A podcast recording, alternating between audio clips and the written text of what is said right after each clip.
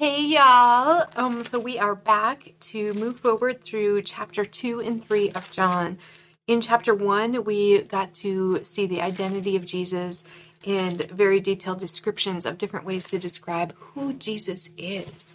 In chapter 2, we get to move on to our first party. Heck yeah. So we're to go to a wedding at Cana. So the next day, there was a wedding celebration in the village of Cana in Galilee.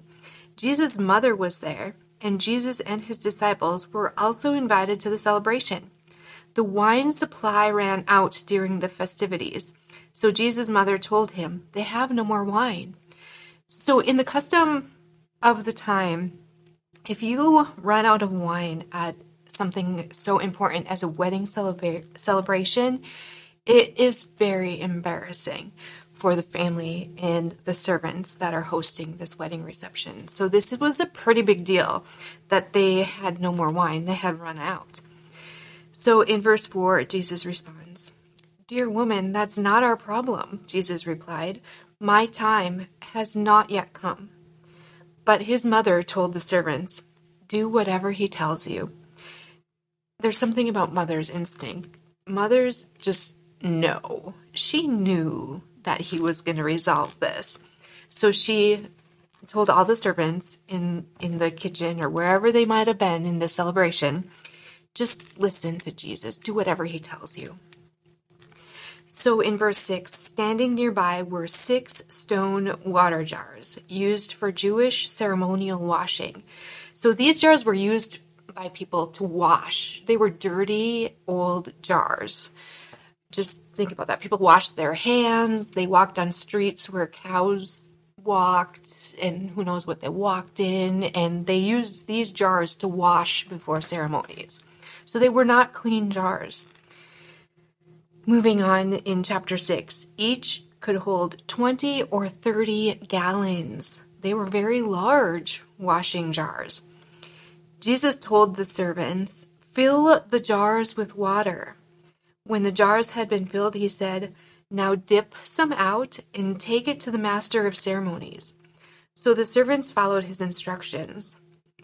When the master of ceremonies tasted the water, that was now wine not knowing where it had come from, though of course the servants knew.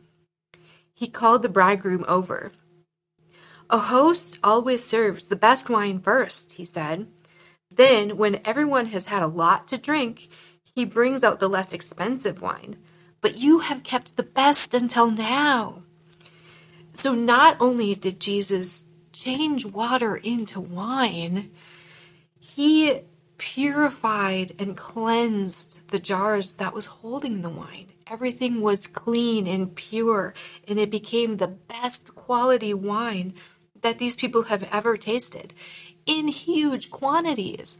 Jesus' first miracle was changing something old and dirty and gross into something new and amazing and pure. The highest of qualities. So, moving on to verse 11. This miraculous sign at Cana in Galilee was the first time Jesus revealed his glory. This was his first miracle. A party, y'all. And his disciples believed in him. After the wedding, he went to Capernaum for a few days with his mother, his brothers, and his disciples. So then we're going to go to the temple. So this was going to be the very first Passover during the start of Jesus' ministry in verse 13 it says, It was nearly time for the Jewish Passover celebration, so Jesus went to Jerusalem. In the temple area, he saw merchants selling cattle, sheep, and doves for sacrifices. He also saw dealers at tables exchanging foreign money. So, when people came to sacrifice animals to atone for their sins, the animals had to be inspected because they had to be quality animals sufficient for such a sacrifice. So rather than doing that, they would set up places around the temples and near the temples where people could just come and purchase animals that were already inspected and deemed quality animals that were okay to be sacrificed. So this was something they had been doing.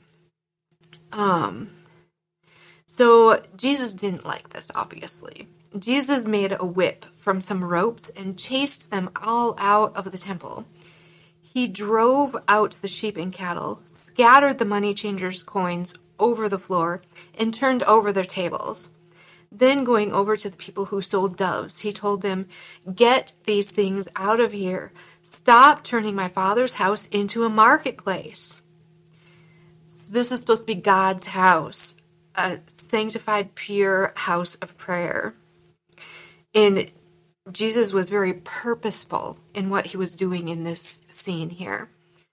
In verse 17, it says, Then his disciples remembered this prophecy from the scriptures Passion for God's house will consume me. Jesus wanted God's house to remain pure and, and clean, in a place where people could pray and worship.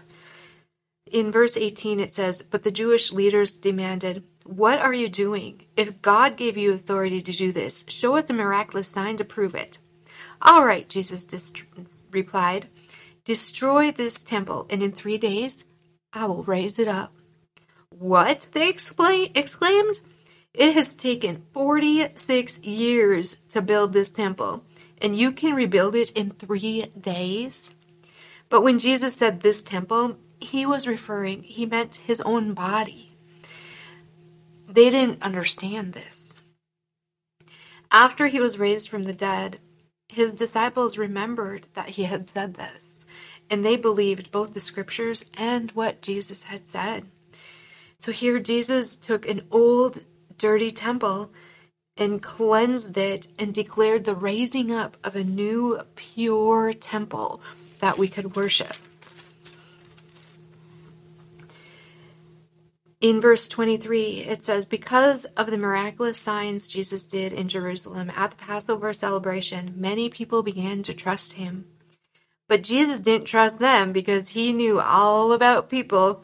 No one needed to tell him about human nature, for he knew what was in each per- person's heart. He he knows us and he knows why we needed him so desperately.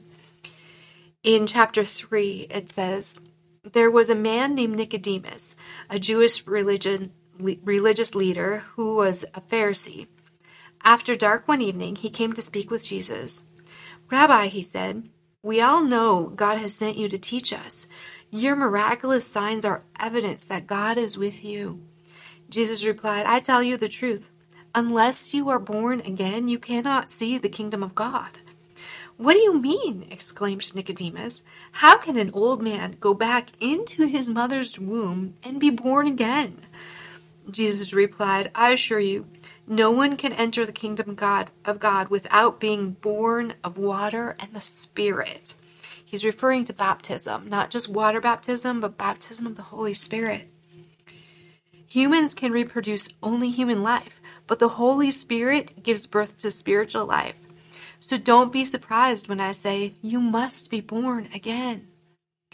Jesus is preparing people here to be born again. He's creating regeneration due to faith in Jesus.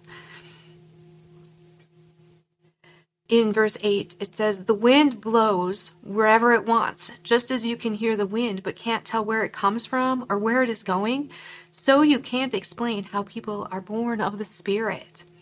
How are these things possible? Nicodemus asked. Jesus replied, You are a respected Jewish teacher, and yet you don't understand these things?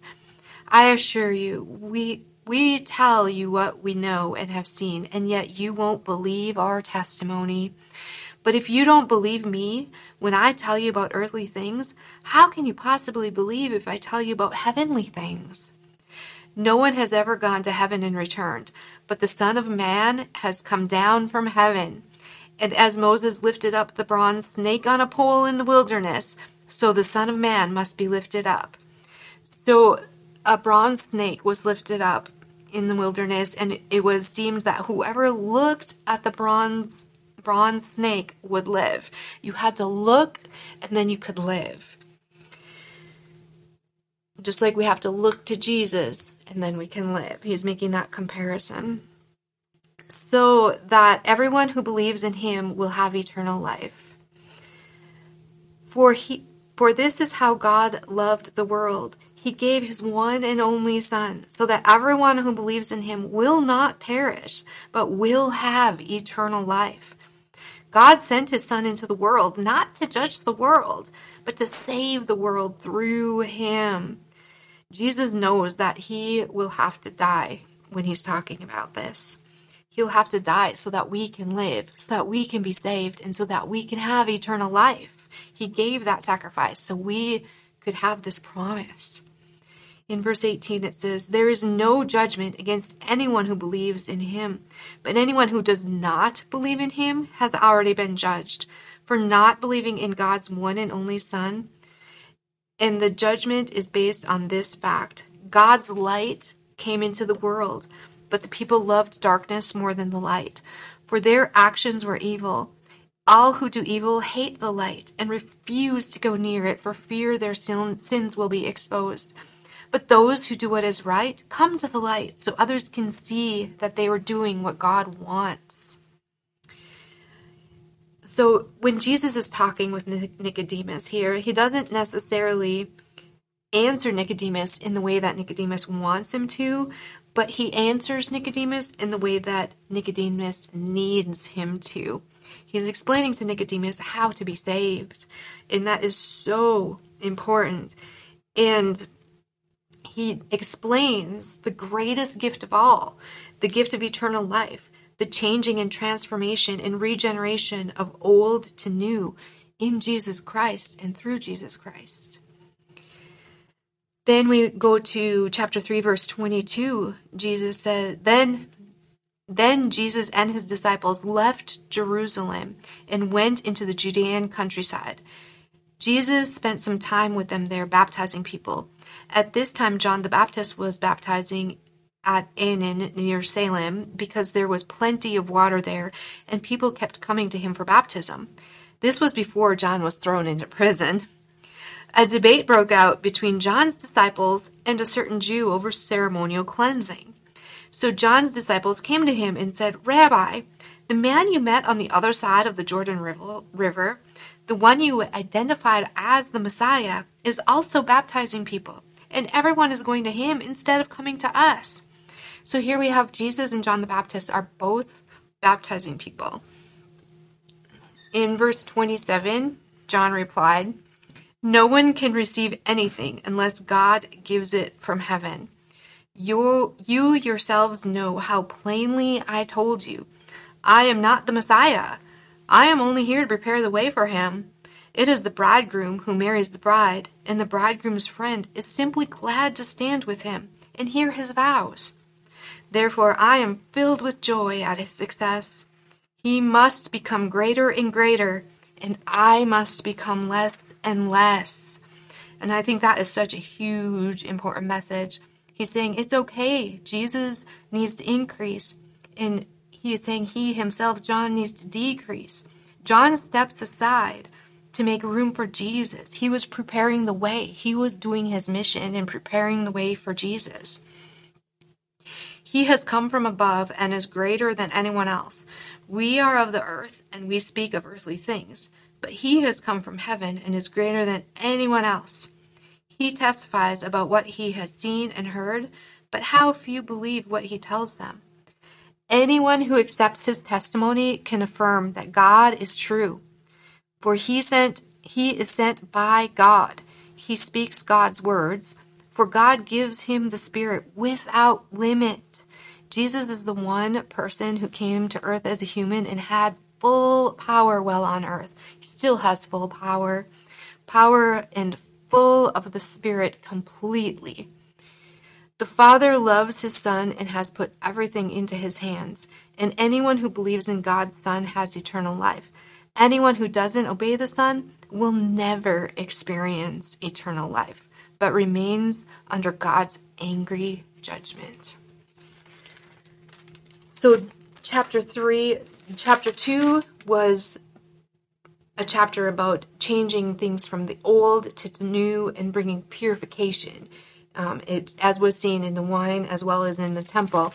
And in chapter three, we have regeneration and rebirth and salvation through Jesus who has all power.